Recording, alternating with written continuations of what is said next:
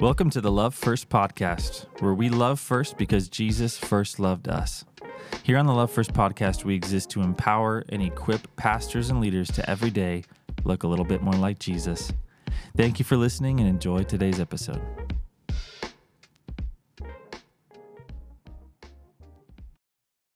Hello, everybody. Welcome to the Love First podcast, season one, episode five. Uh, we are back with another guest.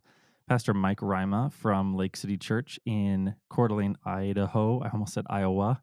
How are you doing, Pastor Mike? Uh, I'm doing great. Thank you so much for inviting me to be a part of this. Yeah, absolutely. Uh, so we wanted you to tell us a little bit about because uh, you were the founding pastor of Lake City Church, um, and it's been around for how long? Well, we just celebrated 20 years. Wow. Um, wow. But we actually opened the doors of the first building in um, 2000. So February of 2000. Wow. Yeah, we great. started off as kind of a satellite site um, with the idea that we would be, go sovereign, mm-hmm. but uh, there's a backstory to that. And uh, so, anyways, we wound up uh, officially becoming Lake City Church in uh, June of 2002. That's wow. great. Uh, tell us a little bit about your ministry history before and uh, and and present to Lake City? Yeah, sure.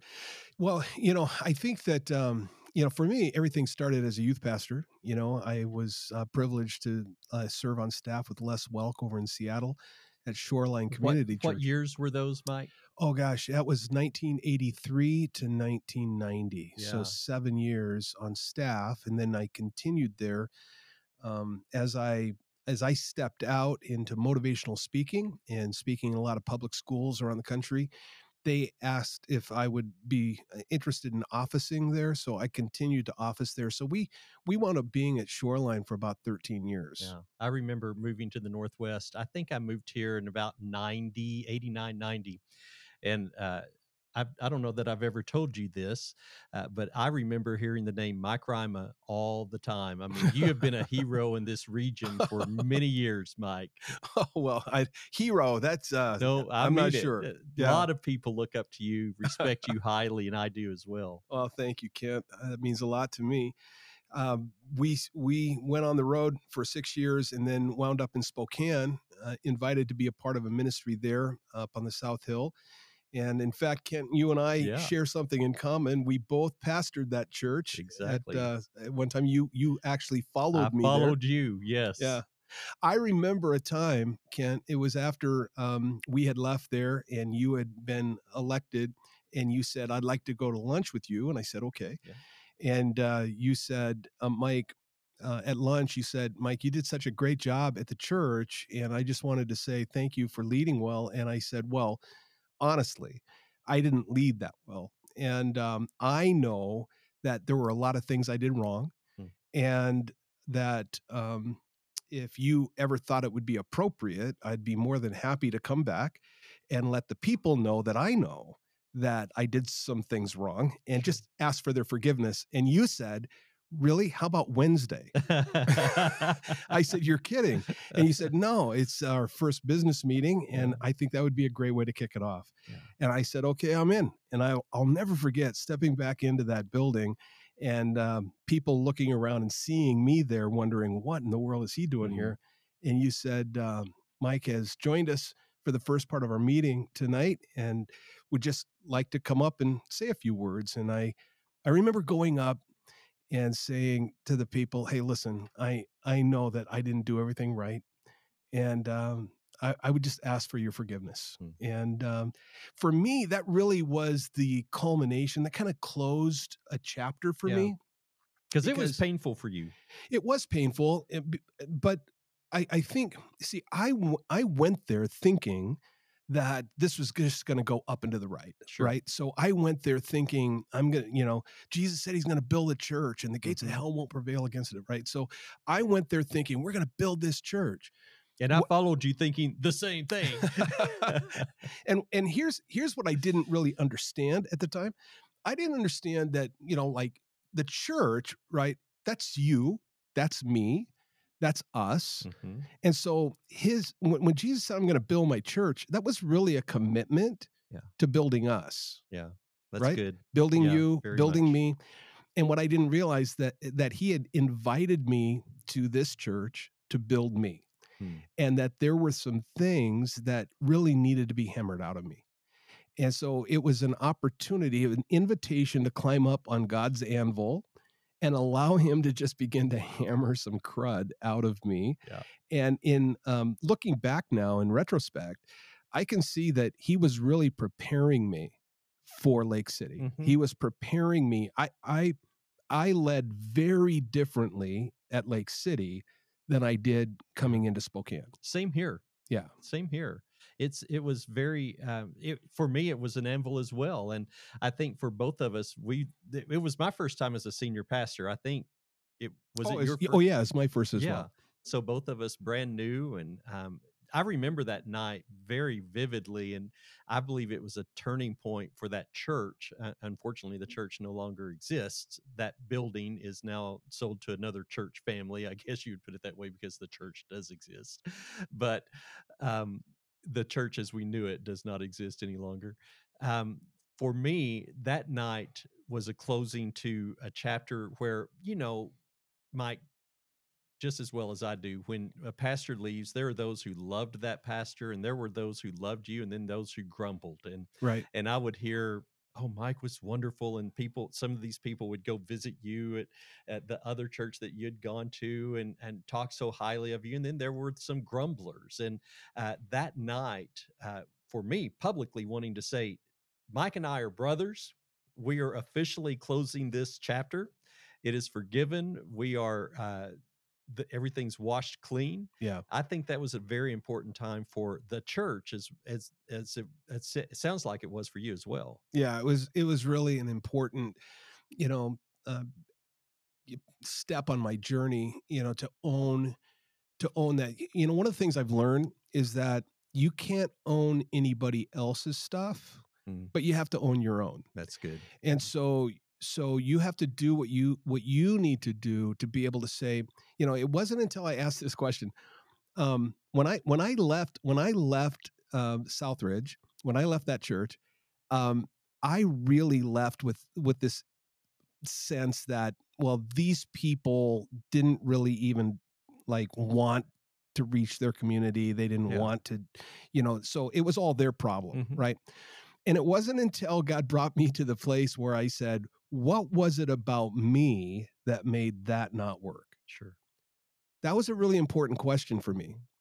What was it about me that made that not work? Because then the Lord was able to point out to me some of the pride, some of the arrogance, some of the some some, some of the disposition of my heart that really made it difficult for God to um, really bless, you know, what it was that I was wanting to see happen there.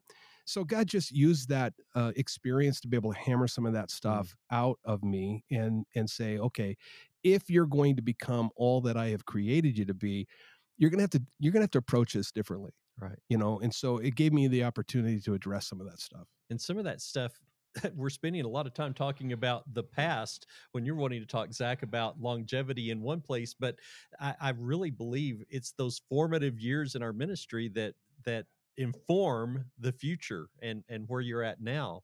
Uh, obviously, you're you've learned so much over those years uh, while you were at that church, and now uh, you've grown and you're continuing to grow. But you went from Southridge Mhm. to um, yeah to new life i I was invited new life was the mother church and so i was invited to go to new life to join their teaching team with the idea that uh, they were already in process to plant this new church and they wanted to do it differently and so i think god knew exactly what i would need in order to be considered like air quote church planter Yeah. right i think that um and this was this was before church planting was a huge emphasis Mhm. within our movement Yeah, and and the pastor at New Life, Bruce Miles, uh, he was a church planter at Mhm. heart, and he just really wanted to set somebody up for a win. Yeah. And so they went out, they purchased property, they started, they'd already broke ground on a building, so they were building a brand new building, and they were committing like 350 people to get started.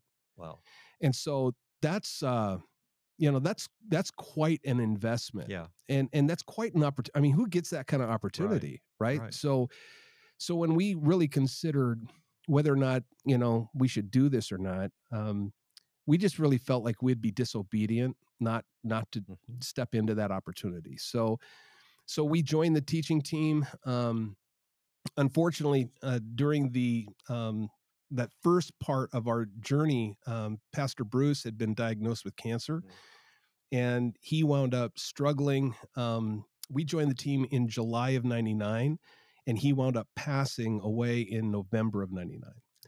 And so here is some of the context, you know, for why we decided that we would do the soft launch as opposed to just launching it right away. The building actually was done in February of 2000, but he had just passed away like, you know, a couple months before. Mhm. We really didn't feel like our congregation at that time at New Life was ready for us to just, you know, full on Right. launch that church uh, we felt like um, it would still they were still grieving the loss of their founding pastor Mhm. so we decided let's wait and uh, we'll roll into this new building we'll call it new life the lake city site with the idea that we'll just kind of postpone the the church plant until we kind of acclimate to this um, new new environment Yeah. and and so then it was a year later that we said okay it's time Wow. Yeah. I remember those days. Bruce was Yeah. a great man. Yeah, Bruce really was. He was a phenomenal guy. I only wish I would have had more opportunity to spend with him. Mhm. Um, you know, yeah, he was a great guy. Yeah. Well, uh, today we want to talk about, you kind of mentioned it, Pastor Kent, but longevity in ministry. Um, when I think about longevity in ministry, I think about a story. It's a very quick verse in Second Chronicles chapter 8, where it says it took Solomon 20 years to build the temple and his own palace. And you look at Solomon, you go, this guy had all the resources, he had everything set up for him. God had called him to do it. His father David really wanted to do it, but he, you know, it was left for Solomon to do and it still took him 20 years. Yeah. And so it's just a good reminder that the things that God is wanting to build in us and through us for his glory, a lot of the time it takes a while. And so um, I want us to also remember that longevity in ministry doesn't necessarily mean you just stick around at the same place for whatever reason for 20 years just to say that you did. Like, Right. I mean, Jesus' ministry was only three years. And, you know, sometimes God calls you to go do different things and things like that. And so uh, I guess the first question I want to ask you, Mike, um, is uh, I guess, have you ever wanted to quit? to start that off.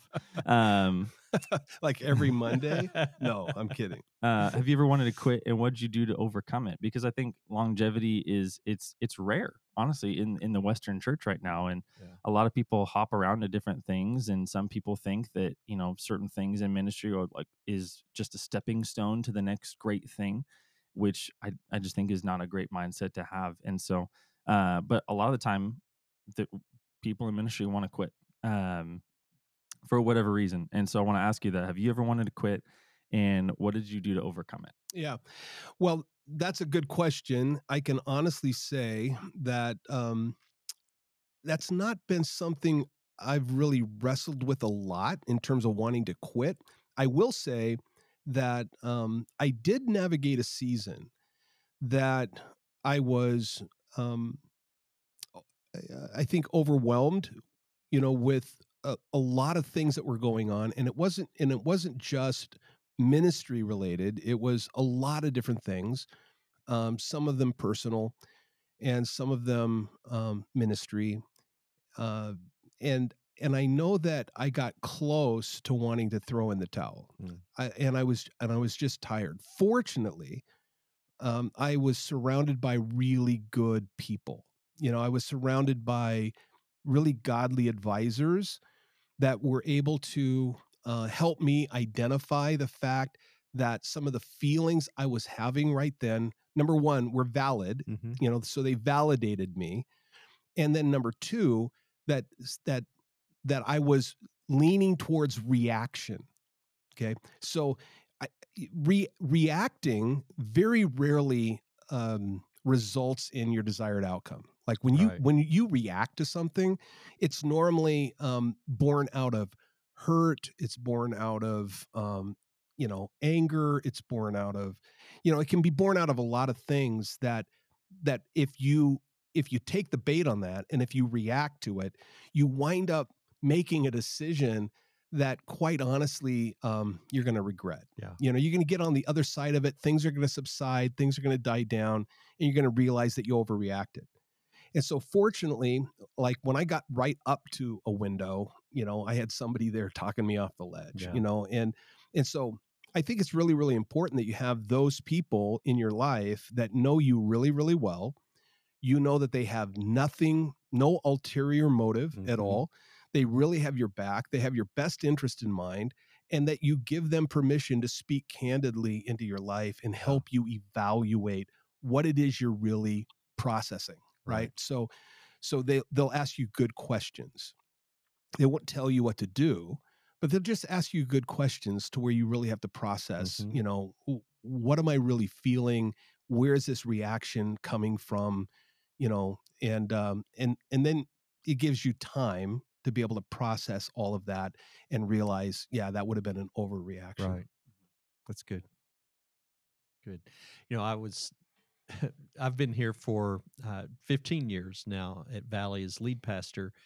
Started in 93 as associate pastor, was here for seven years, went to Southridge for seven years, and came back in 2007. And so, uh, in a sense, I've been here for a long time as well. And I've gone through seasons where I've, you know, felt like I hit a wall and man, maybe God is saying it's time to move on and, and give up. And uh, what I recognized was uh, it's kind of like my biological clock in a sense.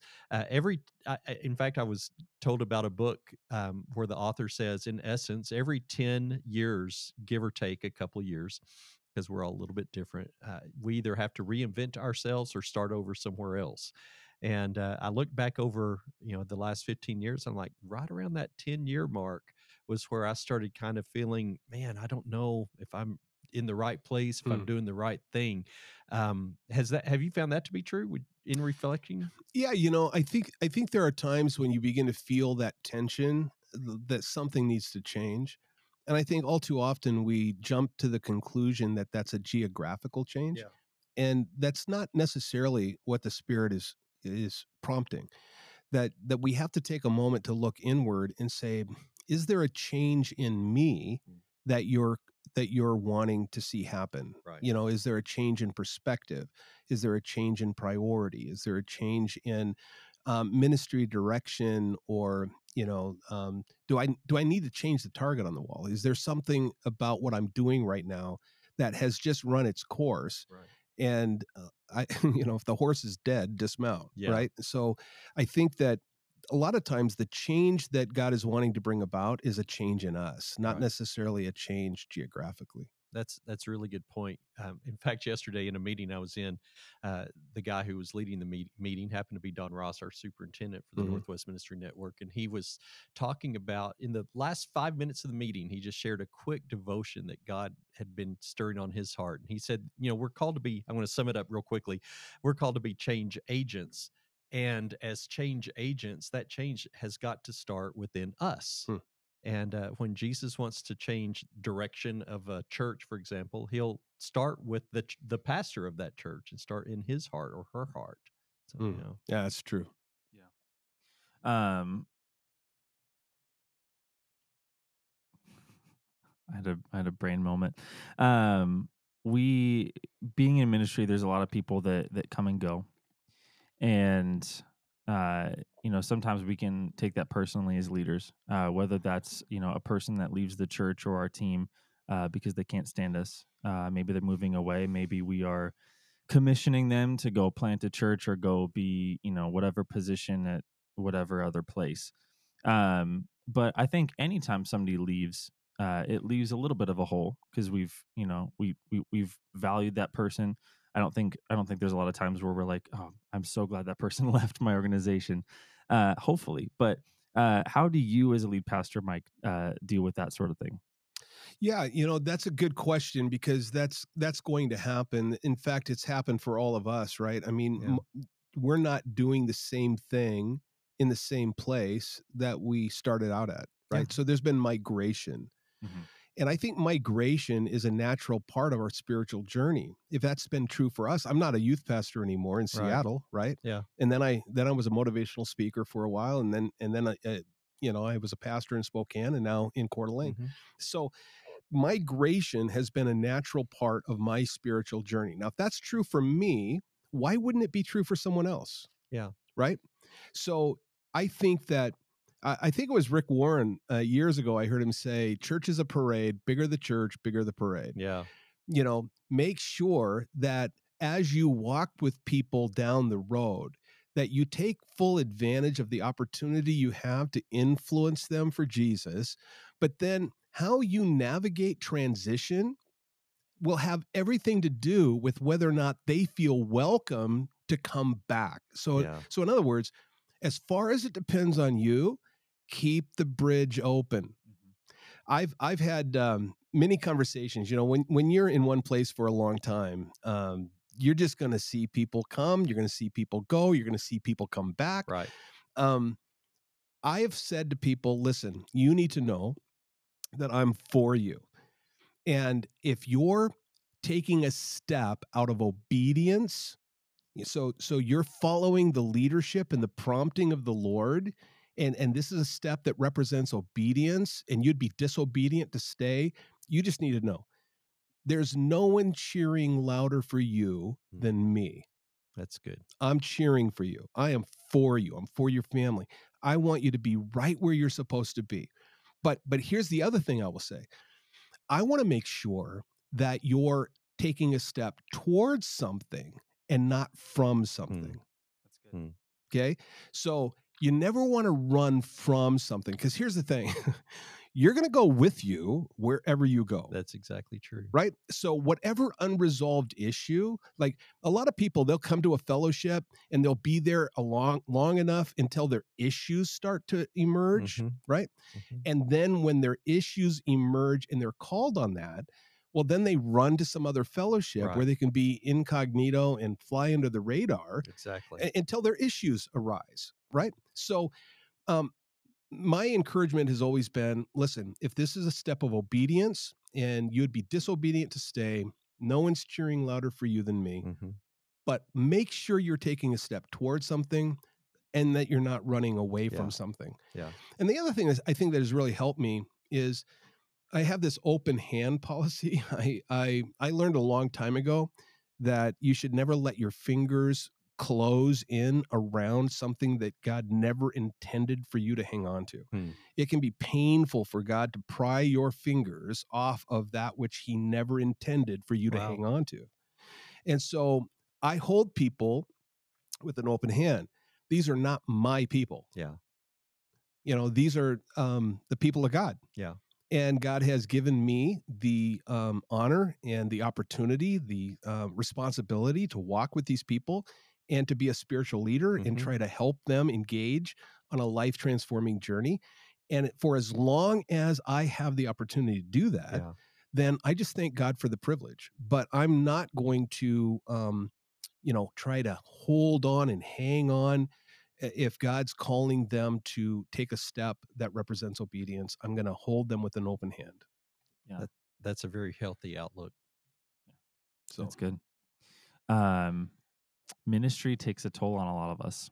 Uh, there's a lot of work that we put into it, and uh, I can only imagine uh, what it you know what it takes on volunteers as well. But um, when it comes to ministry, uh, how do you avoid burnout? Uh, because I think you can take the spiritual principle from John 15, where Jesus says, "I'm the vine, you're the branches." um, and if you're connected to me you abide in me then you're going to bear fruit uh, but also there's a lot of practical steps you can take to avoid burnout as well so uh, what have you done mike to avoid burnout in ministry yeah, that's a good question. Um, well, I, I would say first of all, I would say, uh, yeah, it's it's really good to have this sense of confidence in your calling, that this was God's idea, not yours. Mm. Um, when I say that, I I think back to a friend of mine who got in ministry um, more because it was an expectation placed on him Sure. and he felt like he would have disappointed people had he not taken that path Mhm. because you know his you know his dad had taken that path and he'd had other relatives take that path and so he really was trying to live up to some expectations that others had of him Mhm. uh, that's a recipe for burnout Right. you know when you're when you're not really leaning into the calling that god has placed on your life and you're trying to do it to appease or t- to gain the approval Right. of people that that you know you love uh, that's not healthy. So really coming to a place where you say okay god this is what you've called me into and you're not going to call me to something that you won't also equip me to do. And so i'm going to have confidence in this calling that you've placed on my life. And sometimes it's it's really only the confidence of your calling that keeps you during hard times Yeah. because you know that it's it's not just purely yours to throw in the towel on. I mean um and and Kent, you know this to be true some some of the greatest seasons of growth have been you know following a season of difficulty Yeah. Exactly. Right. Exactly. and so if in fact I, I believe that so much now that I refuse to try to save people from seasons of mm. difficulty. I, I used to try to swoop in and try to, you know, save them from the pain of having to navigate, you know, whatever it is they're navigating. I don't do that anymore because I just know that some of the greatest growth in my life has come after a season of real tough time, Yeah. you know, and difficulty. And so, but it's the confidence of your calling that really Mhm. keeps you, you know, during that. That, that that's a very powerful statement. In fact, I was at lunch a little bit ago with the pastor who's going through a really difficult time, and uh, one of the things I said was, you know, during this season, while you're wondering what God's doing in your life, if you're supposed to stay where you're at, and all of this, uh, get alone with Him, and and I didn't use the word confidence, but hear from Him. This is where I've called you. This is what I've called you to do, and who I've called you to be. And it reminded me of a quote that I read one time Never doubt in the darkness what God has revealed to you in the light. Mm. And in those, you know, good seasons of, I know God's called me to the ministry, here's proof because they're great victories. Um, it's important to remember that confidence of your calling when you're in that dark pit. Yeah, I, I, I think that has probably saved me a number of times. Just reflecting back on those early days and knowing that this was not my idea, that this really was God's idea, and I want to be obedient and and follow Him, and even even when it gets tough. Um, I would say the next thing for me is is recognize that you cannot give away what you don't have. Yeah. That's good. Okay, so um, I love that. I love that uh, that story. You know, um, that the guy who was the lame beggar, right by the gate, beautiful, and uh, who was it? Peter and John came by, and he says, uh, you know, he's begging for alms, and they say, "Silver and gold we don't have, Right. but such as we have, we give to you." Mm-hmm. Right, and so we know Mhm. how that story goes. Right. Well, that's that's a perfect, I think, um, example of what it means to be able to engage people with a life giving um, message and and moment. They gave away what they had, Right. and had they not had that, they couldn't have given it away Yeah. right and so i think that it's really important and you mentioned the john 15 passage this whole idea of remaining in christ and abiding in him. Uh, i was reading um, bruce wilkinson wrote a great little book uh, called secrets of the vine. I don't know if you've read that. That's a great little It read is. but it's just it's just a reminder um, he talks about the circumference you know that uh, of a branch where it meets the vine that that that really determines how much of the life-giving sap flows into the fruit that's being produced right? And so that that place where the where the branch meets the vine how big of a circumference that is will determine how much flows through. And so this is the that point of of abiding. This is that point of that connection Yeah. with the life-giving um you know relationship with god that we Mhm. have so making sure that we're remaining in him making sure that that you know and and this goes beyond you know sermon prep right i mean uh, those of us who are lead pastors teaching pastors um, there's a certain amount of uh, work that we have to do Right. uh, to be prepared for Sunday. But I'm not talking about that. I'm talking about that quiet time, that personal time, that opportunity for you to just engage in God's presence Mhm. and for Him to fill you up Right. because it's going to be out of that that we're able to engage with people. Um, we can only give away what we have. Yeah. So That's that's, great. really important. That's really good. That's really good. Yeah.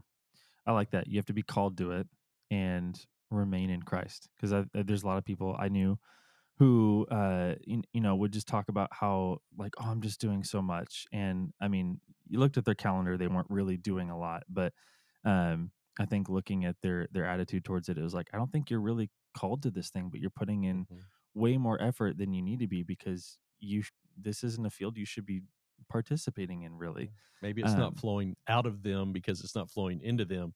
You know, I, Yeah. I was talking, this man is now 94 years old. Wow. Uh, this was probably 10 years ago. And he said, back in my day, which was a long time ago, I guess, back in my day, we didn't have this thing called burnout.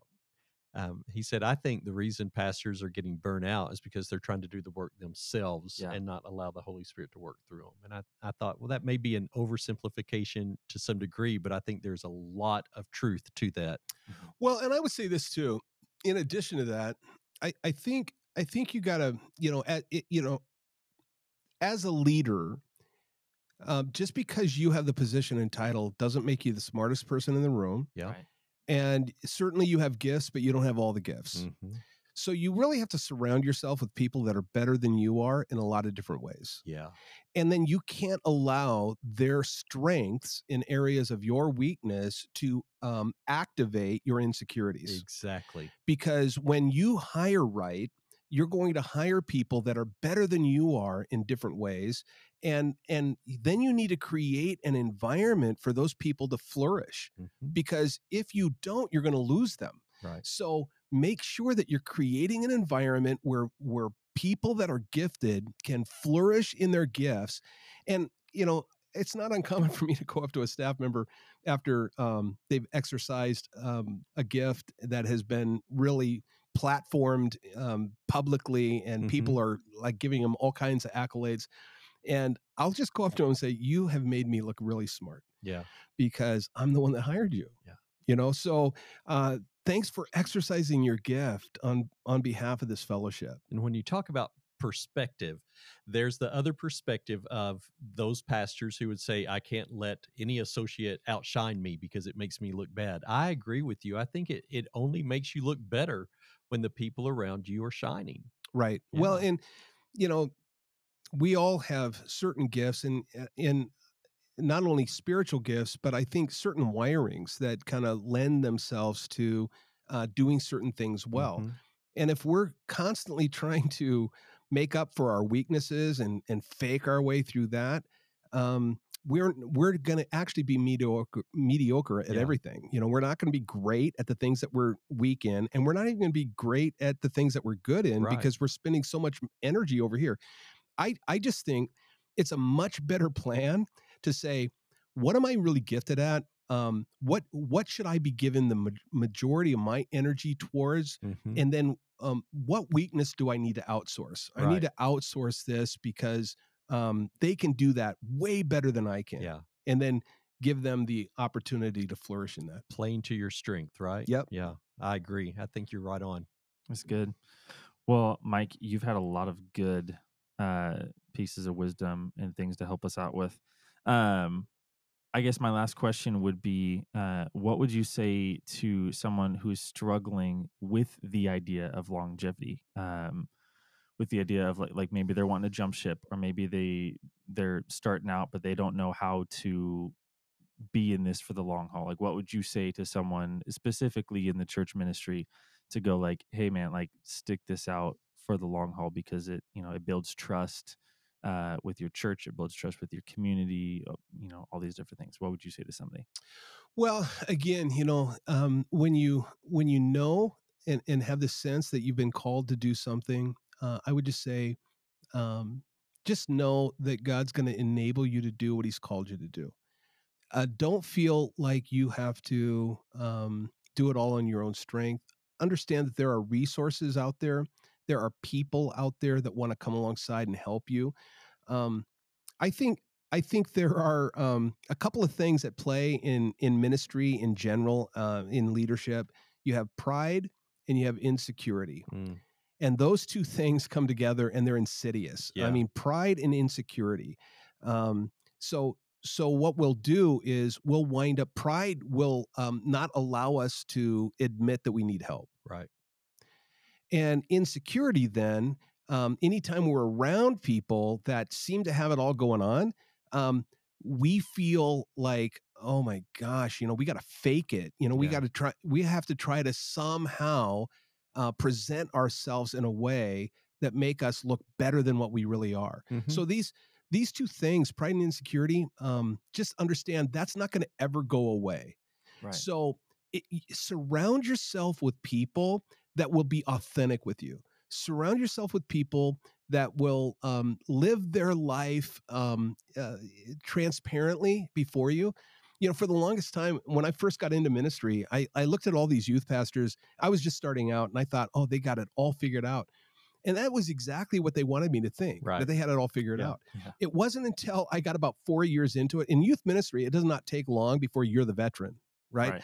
So four years into it, no, I'm the veteran, and I still don't have it figured out. And that's when it dawned on me: those guys didn't have it figured out either.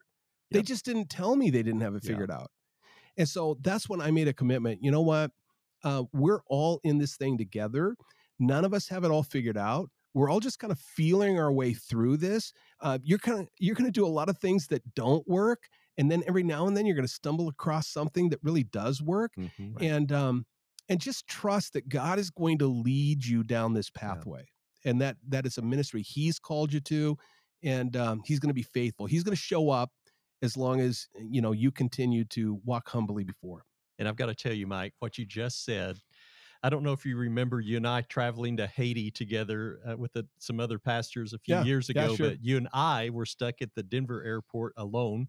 Uh, I think it was it was in the evening. It seems like all the restaurants were closed, and we were just sitting there and talking. For some reason, insecurities came up, and I remember a guy that I looked up to, I thought had it all together uh, for years. I looked at Mike Rima as man, everybody admires him, and I need to achieve to be like him. You know, I this is this this guy has it all together. Yeah. And you told me basically what you just said, and that was a transformative aha moment for me.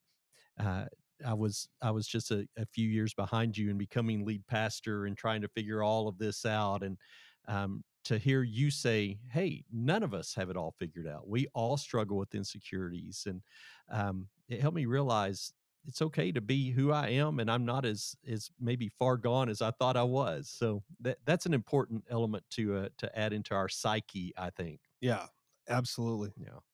Kent, do you have any closing thoughts on longevity? Because I think uh, you'd be another good person because you uh, you've said this from the platform before in some of your messages. Like your your younger self in ministry, you walked through pretty much man. any open door Yeah. that was available for you. Um, and then you finally hit a point where you're like, no, this isn't what I'm going to do anymore. Right. This is this is now the lane I'm going to run in. So what would what Yeah. would you say to that? my first few years of ministry, I was in churches literally for about a year, and I would go and and I think at one point I added up when I was early before I was even a senior pastor. I had worked in fourteen different churches, and Mm. I, I, you know I was very young at that time and and someone had told me at one point that I and I just took this for granted it's truth that um, when God opens a door you need to walk through it and so I assumed that every time somebody offered me a position, that was God's will, and I just jumped on it. Uh, before long, my I mentioned biological clock. Before long, my biological clock started ticking and said, you know, I would be at, at for example, at Valley Valley Assembly back in '93 when I came. I had been here three years. That was the longest I had ever been anywhere. Uh, literally since I was in junior high, because Wow. my family even moved a lot. So that kind of helped me, you know, establish this pattern in my life that every year to three years it's time to move on. And at three year that three year mark i was i started getting itchy. Mm-hmm. and uh, i kind of persevered through that. And then uh, you know it came again. And and over the years that that has expanded to you know about the 10 year mark. But i think looking at those times where you start getting itchy or questioning and to to work through those times to you know kind of uh, i've gone through a couple of place uh, times recently where i've had you know some opportunities arise and i've literally been able to say do I want to do this? It's something that there are a couple of them that I go, this is something I would have, you know, said I want to do years ago. And uh, to have this open door and to be able to say, no, I'm happy here. I feel like God has called me here and I'm staying. And when you walk through that and you come out on the other side, there's a new, a fresh kind of vision, I think, that arises, at least within me, that uh, gives me the strength and the, the, momentum to continue on knowing that at some point in my at least in my life there's going to come another season where i start getting a little itchy and i guess what i don't want to do is become one of the guys who just stays to stay for staying sake mm-hmm. you know that um i'm going to ride this horse down till i die i had one guy tell me one time man you got it made just play golf and stay here till you retire and i'm like oh my good just hit me in the head with a hammer you know if i ever get to that place mike you come to me and say kent you need to quit. Yeah you know i think eh, you know we're talking about longevity and um and yet I, I i also think that we do have to keep our finger on the pulse of you know uh, where god's leading us and uh, there is no shame in acknowledging that a season is coming to an end right and that you're identifying that a transition is imminent and and so when the winds of change begin to blow i think it's important i remember when i was at shoreline uh, I sensed that change. I didn't know what that represented. Mm-hmm. I remember going to Les Welk and saying, Les, I feel like the winds of change are blowing. And he said, Well, what, what are you going to do? And I said, I don't know. But I know that I would be disobedient if I just hung on here, right, if I right. just pulled a paycheck, you know. So so uh, we stepped out, not really knowing what God had in mind, and then the whole you know motivational speaking thing happened. But um, so it you know I think it's really important to be honest in mm-hmm. in assessing what's going on, and sometimes I don't think you can do that in a vacuum. I think yeah. you need to invite people in on your journey so you can process and they can ask you good questions. Absolutely, yeah. that's vital. That's good. Obedience is better than sacrifice. What mm-hmm. is that? Mm-hmm. First Samuel fifteen, something like that. Sounds good to me. All right. Well, uh, we haven't ended this way yet, but uh, Mike, would you pray over um, just churches and pastors and leaders who are uh, on the verge of burnout, or they're, like I said, they're struggling with longevity, anything like that? Would you end this podcast with a prayer over that? I'd love to. Father, we thank you that this was your idea, not ours. God, that we are simply striving to be obedient to what it is that you have been leading us toward. Father, I pray for those right now that are feeling exhausted. Mm-hmm. Um, God, I pray that you'd help them understand the difference between being tired and being depleted.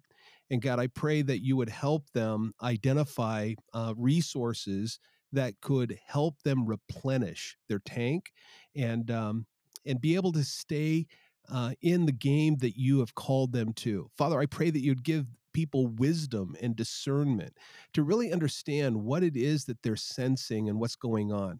And God, I pray that if there is a change that you're wanting to prompt um, within them, God, that they would be open to that, and that that you that they would uh, identify what those steps uh, need to look like. Mm.